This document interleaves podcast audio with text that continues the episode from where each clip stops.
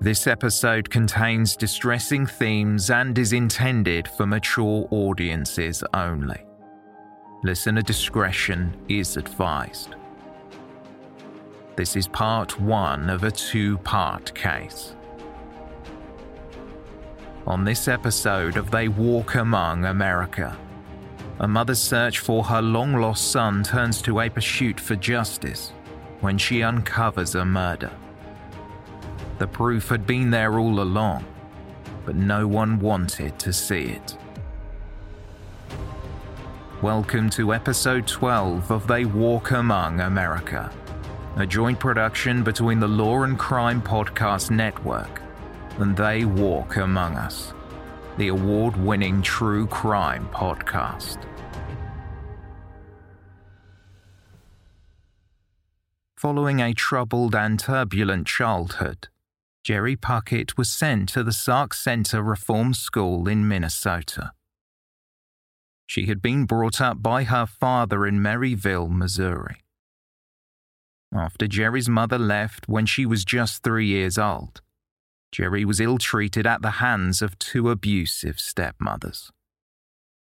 Desperate to get out of the household where she was berated and beaten, Jerry rebelled, and as a consequence, often found herself in trouble.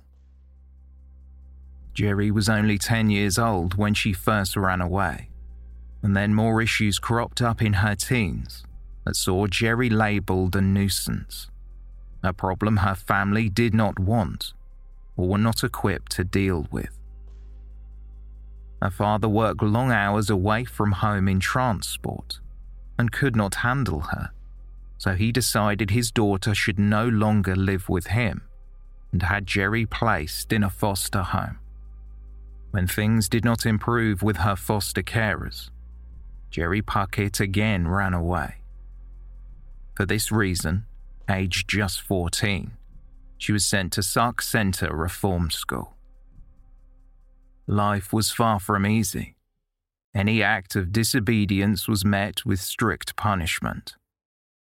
Jerry had once been confined to a tiny room for 30 days when she attempted to run away with a group of girls from the reform school. While staying with a foster family in St. Cloud when she was 16, she had met a boy named Dennis McIntyre. The young couple fell madly in love, and Jerry would sneak out to see Dennis any chance she got. When the foster family found out Jerry was sexually active, they sent her back to the reform school. However, the young couple were determined and still found a way to be together. Little did the foster family know it was too late. Jerry was two months pregnant. She gave birth on December 6, 1961, at St. Michael's Hospital in Minnesota's Sauk Centre. The baby boy was a sturdy eight and a half pounds in weight, 21 inches long and healthy. He was given the name Dennis after his 19 year old father. Like his namesake, Dennis was baptized into the Catholic faith. The young parents were besotted with their new baby.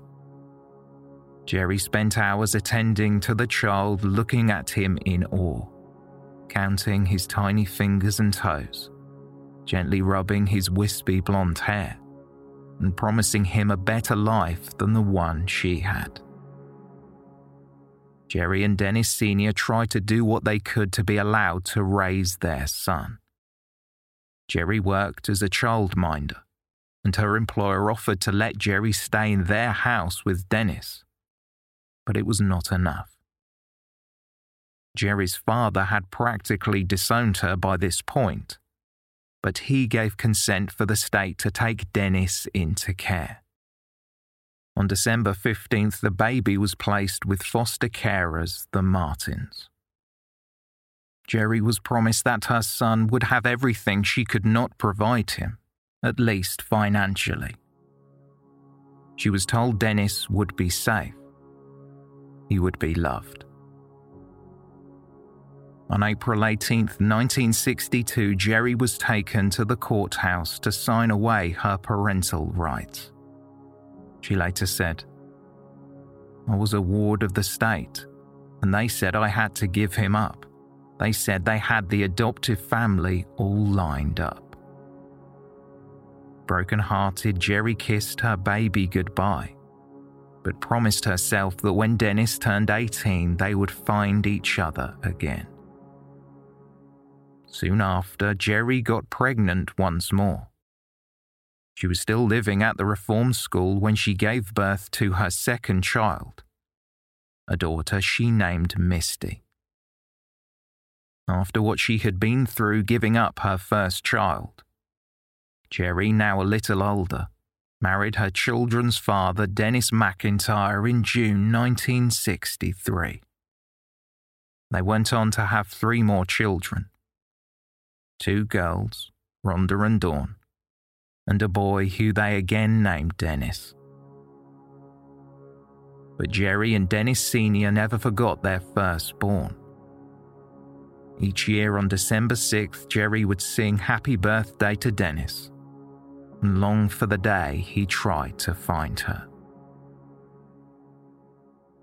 Unfortunately, the marriage did not last, and Jerry and Dennis McIntyre divorced in 1970. Life was hard for Jerry bringing up four children in a single income household. She had to do what she could to make ends meet. Sometimes she turned to sex work to feed her family. Life went on. Jerry's children were in their teens. And finally, in December 1980, she decided she would try and find the son that was taken from her 19 years earlier. She wanted to give Dennis a year after he turned 18 to decide for himself whether or not to reach out before she tried to contact him. Time had not eased the pain. Each December, she would fall deeper into a depression and she knew she would never be at peace until she learned where Dennis was. So she finally called the Scott County Welfare Department and inquired about her son. Six weeks later, a letter arrived from Ramsey County. Nervous and apprehensive that Dennis could have possibly rejected her, she anxiously opened the letter. The correspondence brought bad news. An outcome that she had not contemplated in the almost two decades since she was forced to give up her son. It revealed the most heart wrenching outcome. Dennis had died in childhood. He passed away on April 11, 1965. The letter said the cause of his premature death was peritonitis, an inflammation of the membrane lining the abdominal cavity, and a ruptured bowel. Dennis was just three and a half years old. Jerry spent so many years grieving for the child she gave away, and now she mourned for the young man she would never know. He never made it that far. Jerry took a while to come to terms with the news her son had died. She was left with questions and wanted to know more. What actually happened to Dennis? she decided to call the Ramsey County Welfare Office to try and get some more information. They told her that his adoptive surname was Jurgens and that he had been buried in St. Mary's Cemetery in White Bear during 1965. Two months later, Jerry went to the graveyard, accompanied by one of her daughters and a friend. They walked the rows of graves, reading the headstones looking for Dennis's name, but could not find it. Not sure what to do next, they found Lake Mortuary, where the mortician Jim Honser was working. Jerry explained her situation and the predicament she found herself in, not being able to find out where Dennis was laid to rest. Jim Honser knew immediately who they were asking about. He had been working there for over 20 years, and little Dennis Jurgens was a boy he could not forget. Jim thumbed through the files and pulled out one to give to Jerry. Attached to it was an old yellowing newspaper clipping dated April 13th, 1965. It was a short article titled Tot's Death Due to Peritonitis. It read An autopsy on the body of three and a half year old Dennis Jurgens, son of Mr. and Mrs. Harold R. Jurgens, showed he died of peritonitis caused by a ruptured bowel Dr. Thomas W. Votel, Ramsey County coroner, said today. The body also bore multiple injuries and bruises, Dr. Votel said. White Bear Police and the coroner's office are investigating the death. In shock, the trio left the office and went back out to look for the grave. They saw a groundskeeper and went over to ask if he knew where Dennis was buried. The man guided them to the spot and said that Dennis was his nephew.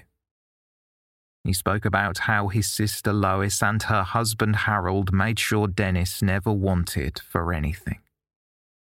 The groundskeeper said that the couple were well off, and Dennis's adoptive father worked in Musker Electric Store.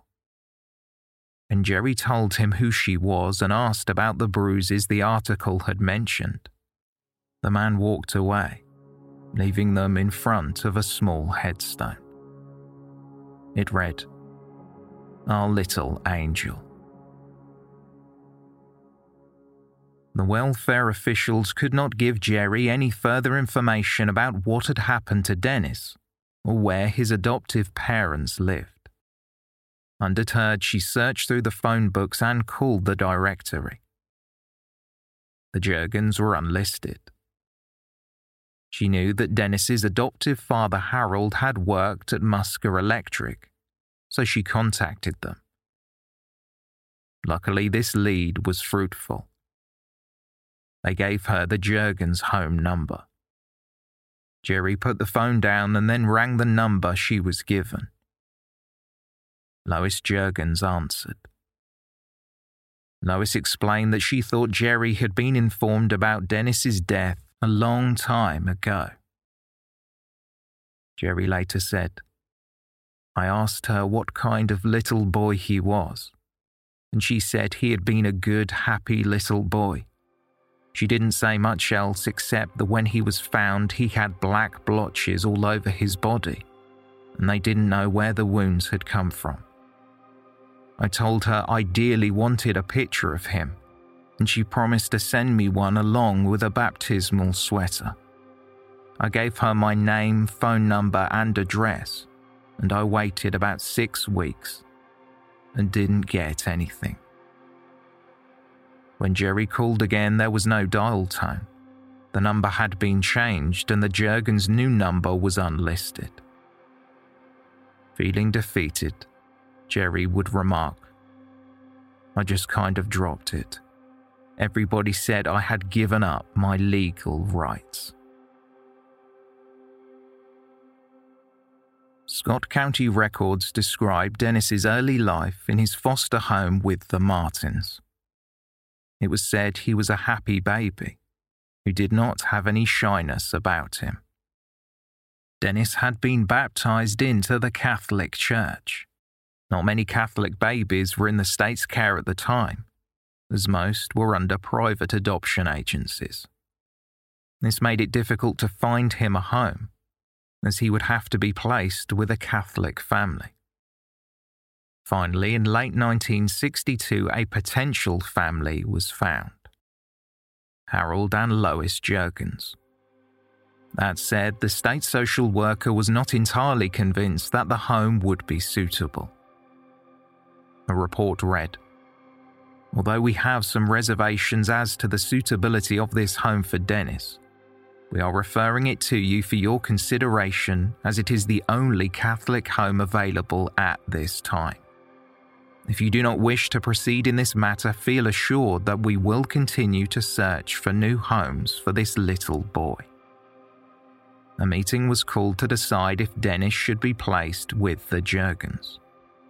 The Jurgens had two strict criteria for the child they wanted to adopt. The child must be an infant, and they must be Catholic. Dennis was almost a year old. It was revealed that Jerry, his biological mother, had changed her mind about joining the Catholic Church, so Dennis would have been raised as a Protestant. The welfare officials decided that was not true, and they wanted to go ahead and see if Harold and Lois Jurgens would take Dennis. Lois Jurgens came from a large family. She was one of 16 children. She had grown up in poverty but married middle class Howard Jurgens.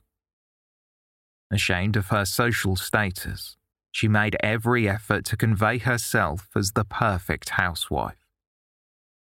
She had a pathological need to control every aspect of her life which some believe stem from the fact that she could not control her own behaviour. In the 1950s, Lois Jurgen struggled with her mental health, and like many people were at the time, she was institutionalized. Whilst in a psychiatric hospital, she was administered electroconvulsive therapy. Lois and Harold had been unable to conceive a child, a fact that made her fall into a deep depression. That control was again taken away from her, and the couple were unable to adopt children through the usual channels. Lois and Harold were blocked from adopting children because of Lois's history of mental illness, but somehow they managed to get around this by going through the private adoption route. The pair adopted a baby boy. They named him Robert. When the state authorities found out that the Jurgenses had skirted around the official adoption route, going through unofficial channels, they considered the couple's position as parents due to Lois Jurgen's history. But they saw how well Robert was doing, and they allowed the pair to adopt a boy. When Lois and Harold were offered to adopt Dennis, they were excited at the prospect a sibling for Robert and another child to add to the young family. However, this was not a straightforward matter for Lois Jurgens. She expressed her disappointment at Dennis's age, his curious personality, and that he was a well built little boy. She wanted a quiet child who behaved like their other adopted son, Robert. Lois's wish list for a child became even more ridiculous when she demanded that the child they were going to adopt look like their son, Robert. Little Dennis did not fit into the Jurgens' strict criteria. He was not a carbon copy of the child they had already adopted. Sadly, Lois Jurgens' unreasonable behaviour was not enough to send the social workers running for the hills and taking the offer to adopt Dennis with them. Lois asked officials if they rejected Dennis, would they get another chance to adopt? She was told that it was unlikely, as there were very few Catholic babies in the system. In the book, A Death at White Bear Lake by Barry Siegel, the welfare worker describes feeling uneasy at having to almost convince the Jurgens to adopt Dennis. Lois and Harold decided they would visit him. The happy little boy held up his arms to the strangers. Lois just looked straight at him. She would later complain about the adorable little boy, that he was, quote, sloppy fat, and that his chubby baby stomach was awful looking. Lois Jurgens voiced her concerns about how Dennis would relate to their older son Robert. However, her husband Harold was more than happy to proceed with the adoption. The county welfare worker did not feel comfortable placing Dennis with a woman who seemed to blatantly dislike him, but they went ahead anyway. Dennis was placed with the Jurgens on December 7, 1962. He was one year and one day old, Lois Jurgens' disdainful behaviour towards the little boy had not softened after the first meeting. She fixated on the boy, blaming him for not fitting into their perfectly controlled life, and she thought of him as an awful child. For some reason, little Dennis, at just a year old, was to blame for anything and everything. Despite his age, if Dennis did not fall in line with every strict request Lois Jurgens had, he would suffer the consequences. In contrast to his new brother, Robert was a pale child who was always ill. He was sickly, quiet, and withdrawn. Dennis was a robust little boy who was active, alert, and inquisitive. This, Lois said, was something she could train out of him. Eight months later, Dennis, aged just one and a half, was hospitalized with severe burns on his lower abdomen, genitals, and buttocks. Was it just an awful accident? Had the Jurgens just turned around for a second and the toddler got himself in mischief and hurt himself? Lois and Harold told the doctor what happened and it sounded feasible. They explained that the accident had occurred when Dennis turned on the hot water while he was having a bath. The couple was still within the one year probationary period before the adoption was finalised. Still, the welfare officials seemed to accept their version of events. Dennis's doctor noted the toddler would probably need skin grafts. Luckily, he recovered enough not to need them. Dennis's physical therapist at Mounds Park Hospital said that she had never seen such a quote, grotesque and unusual injury. Most of the burn was located on Dennis's penis and scrotum. Furthermore, he weighed three pounds less than when he was taken in by the Jurgens eight months earlier. In 1963, Lois Jurgens went camping with family members. A friend of Lois's niece heard Lois hitting and screaming at Dennis because he was not ready to use the potty. Some family members suggested that Lois pull out of the adoption and give Dennis back. Lois Jurgens would hear none of it. The family of four often spent Sundays with Lois Jurgens' side of the family. Dennis's cousins remembered him eagerly taking part in any fun and games. They playfully called him Dennis the Menace. The extent of Lois Jurgens' control and influence was evident.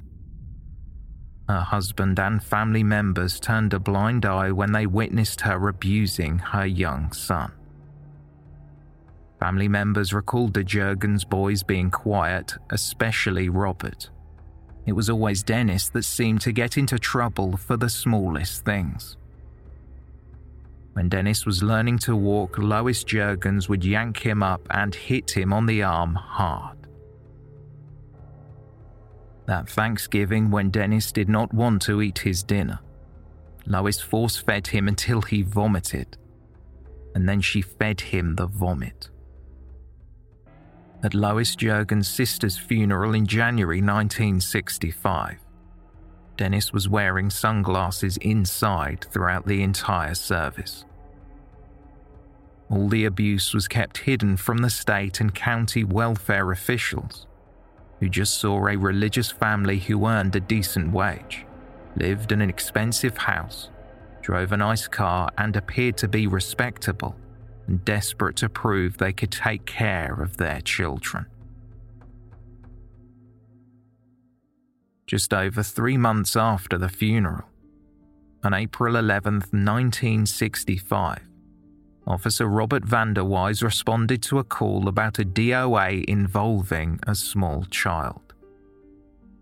Officer Vanderwise drove to 2148 South Gardonette Drive. He knew the house. The second in command at White Bear Police was Lieutenant Jerome Zerwas. This was the home of his sister Lois Jurgens.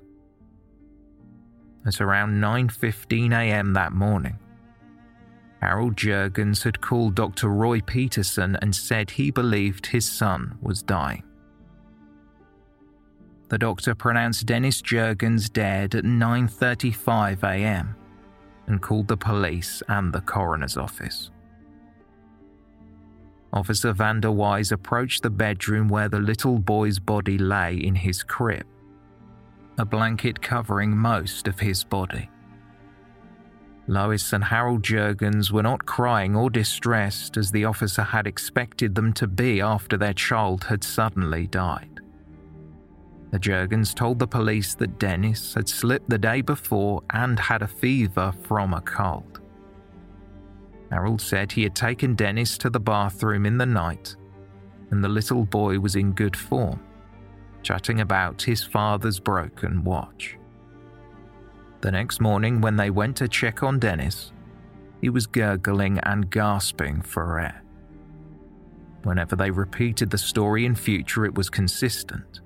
However, they would later claim that Dennis had fallen down the basement stairs a week earlier. The coroner's investigator Sam Patera arrived with the ambulance. Along with Officer Vander Wise, they went into the bedroom to view Dennis's body. He was lying on his back, his arms along his sides reaching upwards and stiff to the touch. His little face was covered in bruises. They were at different stages of healing. On his forehead, there was a large abrasion, and his nose was red and peeling. The coroner's investigator was surprised at the level of rigor mortis present. They could not push the boy's arms down to move him to the ambulance, so he was lifted and cradled as they walked out of the house. Lois and Harold Jurgens did not want to announce Dennis's death just yet. Still, neighbours had seen the emergency response vehicles outside their house that morning. Word began to spread, as did rumours about what had happened in the house. Some people spoke of seeing Lois Jurgens hit Dennis so hard she burst his nose. Others whispered that the child had lost so much weight in the past two summers since he had been living there. Even though there was talk flowing freely around town, not one person is recorded as reporting what they had seen or heard to the police. Officer Vanderwise went to speak with Lieutenant Zerwas to inform him of his nephew's death. He told Zerwas that Dennis had so many bruises covering him that you could not fit a nickel in between them. Zerwas told the investigators that his sister would never hurt the child, and he would do anything to protect her. Dennis's body was brought to the coroner's office in St. Paul. Coroner's investigator Patera saw a number of injuries on Dennis's body once the boy was undressed. Bruises covered almost every inch of his arms, legs, torso, back, and buttocks. There was also a deep laceration on the tip of the three year old's penis. Dr. Thomas Votel was the coroner. His colleague, Dr. Robert Woodburn, performed the autopsy. Dr. Woodburn said there were between 50 to 100 bruises on Dennis's body. There was a linear bruise on Dennis's upper abdomen. Dr. Woodburn found a quarter of an inch perforation of the small bowel that caused gastrointestinal material to seep into the peritoneal cavity, which caused peritonitis, leading to Dennis's death. It was likely that Dennis died after spending his last days in agonizing pain. The perforation or tear of the small bowel had no internal cause. Dr. Votel said that he believed Dennis was an abused child and marked his cause of death as deferred, while he awaited more information about the investigation. Harold Jurgens was interviewed at White Bear Police Department at 6:30 p.m. that evening. Officers told him what the coroner had seen on Dennis's body and asked him why the boy was so bruised.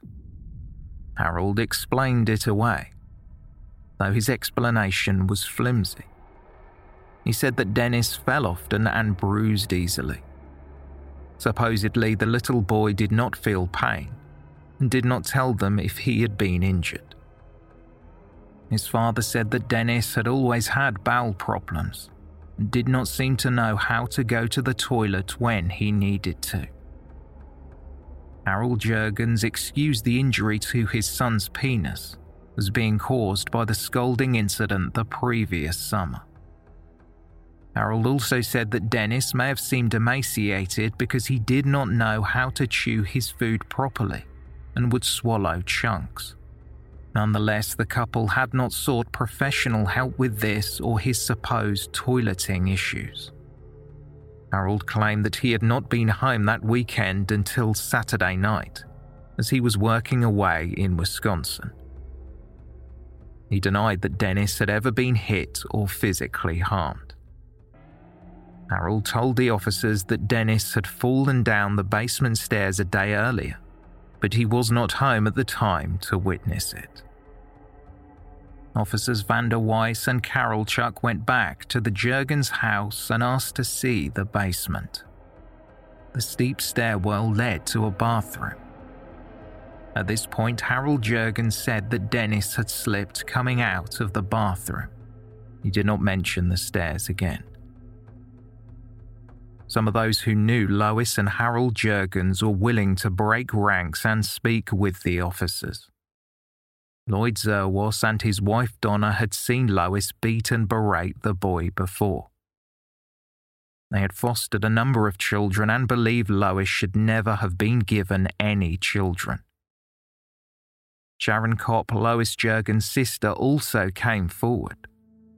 She said that she had been on the phone with Lois and could hear her beating the boy in the background as he screamed.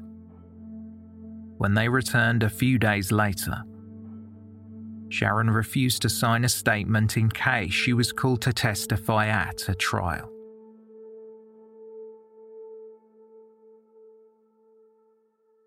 The White Bear Lake mortician Jim Honser was asked to take care of the funeral.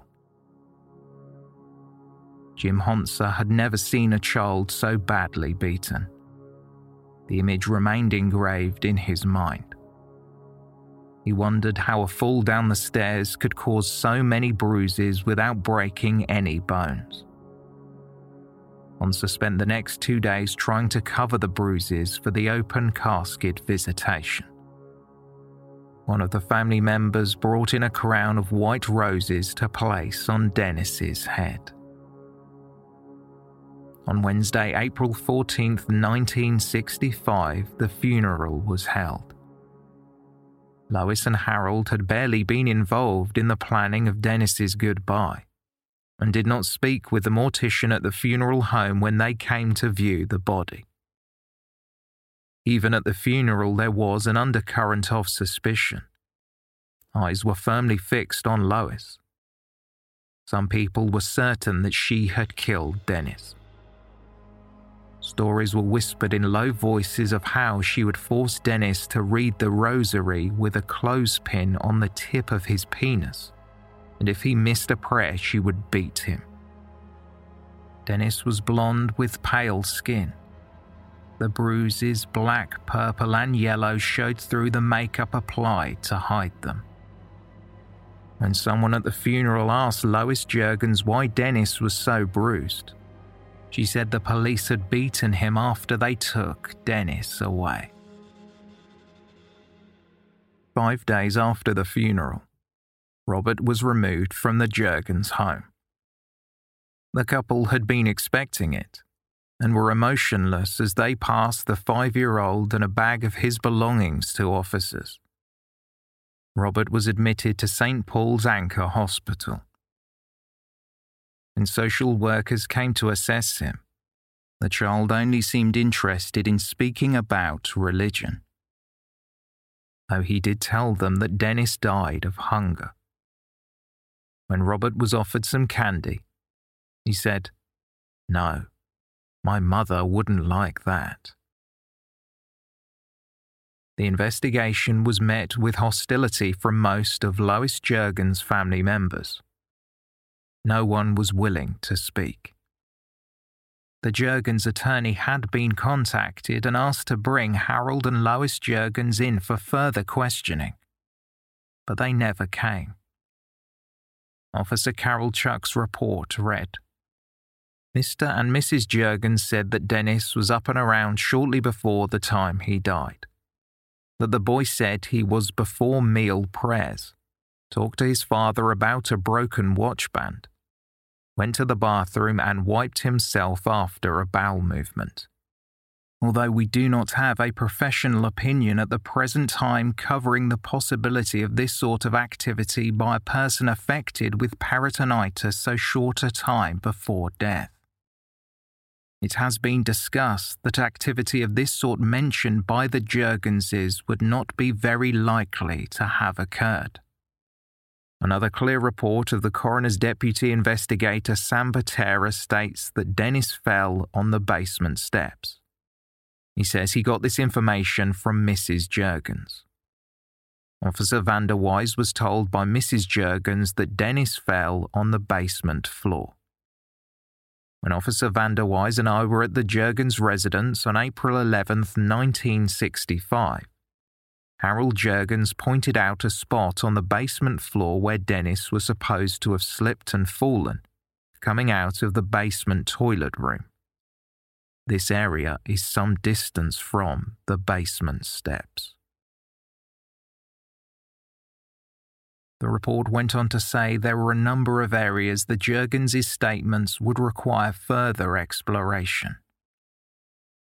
Harold Jurgens had said the sore on Dennis's penis had come from the scalding incident the summer before. Dr. Roy Peterson said that he had treated this injury in August of the previous year, and it should have healed. None of Dennis's doctors supported the Jurgens' insistence that Dennis was impervious to pain. By all accounts, Dennis seemed like an average little boy and would cry when injured or reprimanded. None of those interviewed supported the claim that Dennis was clumsy and would fall often. The true nature of the injuries to Dennis's penis was revealed through a statement given by Sharon Kopp. She had said that Lois Jurgens had openly spoken about placing a clamped clothes peg on Dennis's genitals while he knelt on the handle of a broom to recite the rosary. Dr. Woodburn agreed that the marks could have been caused by, quote, focal pressure such as would be caused by a spring loaded clothespin. It emerged that the Jurgens' attorney had been going to the family members' homes and advising them on what to say if they were asked to give a statement. Each of those who had once been willing to talk now gave the same revised response when questioned. Lois Jurgens' brother was the second in command at the local police force. The investigation was over just three weeks after it began but the officers made sure to hand a copy of their files to the Ramsey Court attorney. Battered child syndrome was just being introduced in courtrooms, but it was not a recognized concept. Without a witness to testify about Dennis's death, the medical evidence of abuse was not enough to try the case. If the prosecutors were not pursuing it as a homicide investigation, the county coroner would not be listing it as such. The matter of Dennis's death remained deferred. One week after Dennis's death, Lois Jurgens approached her priest. She asked him to write a letter of recommendation. Harold and Lois Jurgens wanted to adopt again. Ramsey County welfare officials had received word about Dennis's death and the circumstances surrounding it. Norma Potter wrote that after getting the report on the incident and the alleged neglect of Robert Jurgens, the county would not be considering the Jurgens as potential parents for any other children. A petition had been filed with the Ramsey Juvenile Court about the alleged abuse of Robert, who had since been placed into the care of the state. A hearing at the Ramsey County Courthouse was held before Judge Archie Gingold. The first of many hearings over the following years in relation to the eldest Jurgens boy. The Jurgens' attorney denied all of the allegations against his clients, who it was pointed out were opposed to Robert being taken from their care in the first place. They asked that Robert be placed with members of Lois Jurgens' family or Harold Jurgens' parents. Some of the Jurgens' neighbours on Gardenet Drive were subpoenaed to testify at the custody hearings.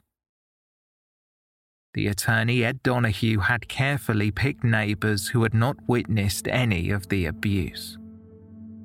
Lois Jurgens did not even flinch behind her veiled hat when the photographs from Dennis's autopsy were placed in front of her. Attorney Donahue tried to have Officer Vanderwise removed from the public gallery, fearful that anything said during the hearing would be used in any pending homicide case against his clients the judge refused. Despite the hearing being in respect of the custody of Robert Jurgens, there was a lot of testimony about Dennis. Lloyd Zerwas Lois's brother testified that he had seen Dennis being force fed on Thanksgiving 1963. Lois force fed the child horseradish as punishment for not eating his food.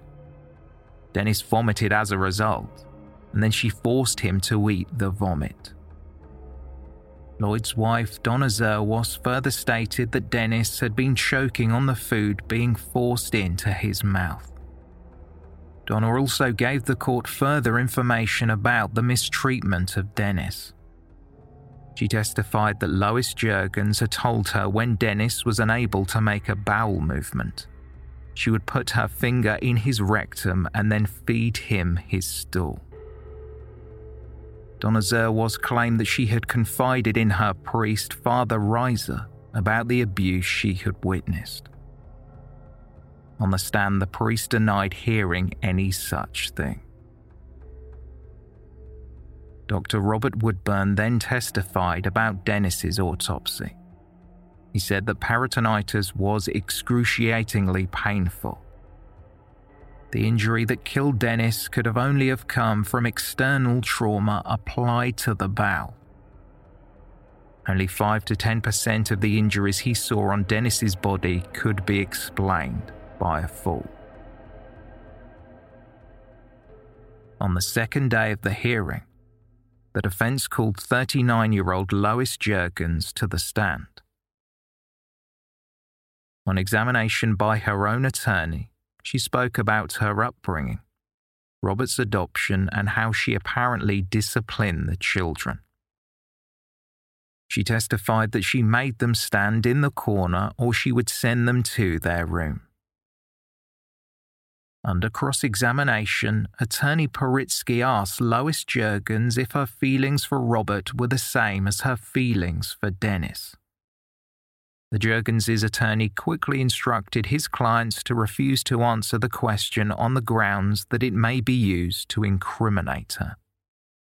A Fifth Amendment privilege was unheard of in a custody hearing, but the attorney had already warned the Jurgenses that they could be charged with homicide if the state decided to do so. The Ramsey County Welfare Department was given custody of Robert Jurgens he was allowed to live with Harold Jurgens' parents. Those who testified reported that they had received threats for speaking out against the Jurgens. Lois Jurgens called the witnesses late at night for weeks. She informed them she would burn down their houses and kill their children who were sleeping inside. custody hearings continued intermittently for four years. Each time, Robert would continue to remain in the custody of the state because the Jurgenses refused to be evaluated by a psychiatrist that Judge Grinhold recommended. Harold's parents, Bob and Irene Jurgens, had Robert living at their home in St. Paul from the summer of 1965. Lois Jurgens and her mother in law's relationship was not a close one. Still, along with her husband, they were allowed to see Robert as frequently as they wished, which breached the visitation rules that had been imposed. Lois Jurgens had requested Robert to be removed from her in laws to be placed with her niece Bonnie Welch in White Bear Lake, but the welfare department wanted to keep Robert with his grandparents. A few months later, in November, Bob and Irene's house in St. Paul burned down. Harold's mother, Irene, died in the fire. It was highly coincidental that Robert Jurgens had not been in the house at the time. He was then moved, and at Lois Jurgens' request, he was placed in the care of Bonnie Welch. After a year and a half, Robert then moved into June Bowles' house in Stillwater. June was married to Lois Jurgens' cousin and had many children of her own she happily agreed to look after Robert. The Jurgens believed he would be returned to their care in the coming months. Robert Jurgens had changed in the time he was away. He had been moved around with different children and different guardians. Robert went from a shy and frightened child to just a regular nine year old boy. The Jurgens had moved from White Bear Lake to Stillwater a few months after Robert was placed with June Bowles. Their new house was conveniently on the same street. In the book A Death at White Bear Lake, June Bowles recalled that Lois Jurgens began interfering shortly after. She would watch Robert, almost spying from her house. Every time the urge took her, she would call June with trivial complaints. When Robert was allowed to return to the Jurgens' care in September 1969, two years after he moved in with the Bowles, Lois Jurgens forbade him to have any contact with June or the foster siblings he had lived with for the previous two years. The Jurgenses had finally relented and undergone psychological evaluations that the judge had ordered. They were awarded custody of Robert once again. The psychological report on Lois Jurgens' assessment was written by doctors who concluded that she was suffering from disorders like anxiety, depression, schizoid personality, and neurotic tendencies. She had an abusive childhood and expected obedience and conformance from everyone. Lois also had difficulty accepting anything she perceived to be an imperfection in her family members. It did not matter if they were a child or an adult. She had belittled her husband for years about his infertility. The authorities had not felt like Lois would be able to withstand the stresses of raising a child. But once Robert got older, they felt he would not be in any danger in the Jurgens home. Marion Dinah Nord, a social worker for Ramsey County, later spoke of how she opposed the Jurgens' attempts to regain custody of Robert but she had been discouraged from looking into the circumstances of Dennis's death. She was told the information was missing. No charges were ever filed, and the case was closed.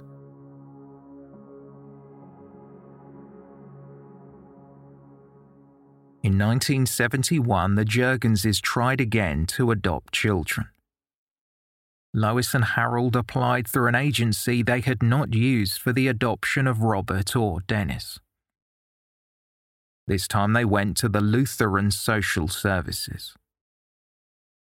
Through the grapevine, the couple heard about four siblings from Kentucky who had been placed into care after their mother relinquished them to the state.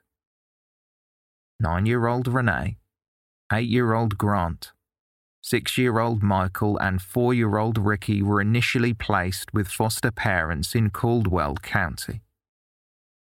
Their foster mother, Sherry Riley, reported that they were very well behaved children who willingly helped around the house without being asked. They were close, and the social workers wanted to find a placement where the siblings would be kept together. Sherry Riley wanted to keep them, but she was single and the system would not let her have four children. When the officials in Kentucky came across the Jurgens application, it seemed perfect. Perhaps too good to be true. Their application stated that they had adopted one child, Robert, in 1960. There was no mention of Dennis at any stage. The pair did not disclose any information about his death or that he even lived with them. Harold Jurgens had a good job. They had a small mortgage, a big house, and no apparent problems that would prevent them from being the perfect parents. When Dennis's death was uncovered, Lois and Harold managed to convince the officials that they had only left it out as they felt they would be unfairly judged for something they were never convicted of. A sibling group of four, none of which were babies, would be awfully hard to place, so they were settled into the Jurgens' care in Stillwater. Life seemed perfect Along with Robert, the four children from Kentucky formed a band they called the Jerk Five. They had more than they ever had before. Once the probationary period ended, the children were officially adopted and no longer had to receive visits from social workers. Soon after, people began to notice something was not quite right with the Jurgens children. Once Lois Jurgens felt comfortable enough to drop the facade of a perfect mother, her abusive behavior escalated. The siblings were constantly on edge. The noise of Lois Jurgens' bedroom door opening, or the sight of her car on the drive as they got off the school bus, would make their stomachs sink. Lois was incredibly violent, sadistic, and unflinching with the children. It was said that she once held Grant by the ears and slammed his head into a nail that was sticking out of the wall. She would barge into their rooms in the middle of the night to make sure that they were up to her standard of cleanliness. If she found that they had any dust or the slightest bit of disorganization, she would beat them. Harold Jurgens was not abusive in fact, three out of the five children adopted by the couple stated that he was kind. But nevertheless, he did not intervene when he witnessed the abuses committed by his wife. When Lois Jurgens instructed Harold to discipline the children, he would tell them to cry loudly as he slapped his own leg to convince Lois he was following her orders. In interviews years later, they disclosed the extent of the abuse. Lois would beat and humiliate the children for three years before they were able to get help. Following one of Lois Jurgens' staged suicide attempts, the house would be peaceful while she was hospitalized. Renee, the oldest sibling and the only girl, began confiding in Bonnie Welch about the abuse. Bonnie was Lois Jurgens' niece. She had custody of Robert for a time and was familiar with her aunt's behavior. Eloise was Bonnie's mother, asked June Bowles, who had also looked after Robert, if she would allow the children to come to her house if they ever tried to escape. June agreed. In 1975, Robert Jurgens, now older, ran away from home and was placed into foster care. Renee and Grant, the eldest of the siblings adopted from Kentucky three years earlier, decided to run away too. The younger children were too frightened to follow them, and Lois Jurgens beat Michael and Ricky mercilessly for not telling her where their brother and sister had gone. They ran to June Bowles' house, who brought them to the police station to report the abuse.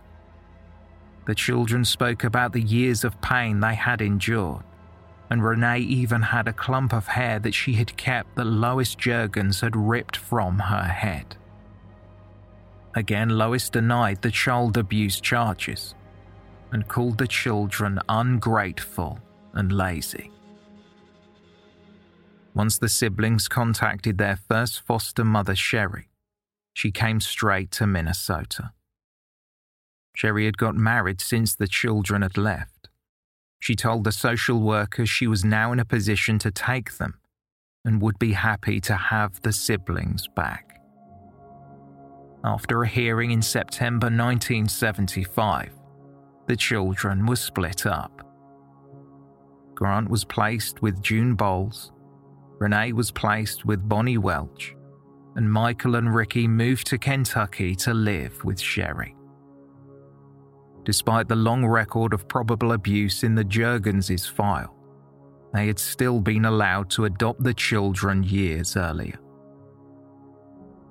As one social worker, Jacqueline Oliver, later said, Kentucky was more interested in getting the four children off the dole than they were in finding a safe home for the children. Lois and Harold Jurgens had their parental rights stripped the following year.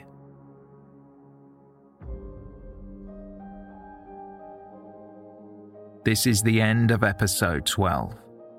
To hear the concluding installment of A Mother's Love, please listen next week. This episode was researched and written by Emily G. Thompson and Eileen Macfarlane.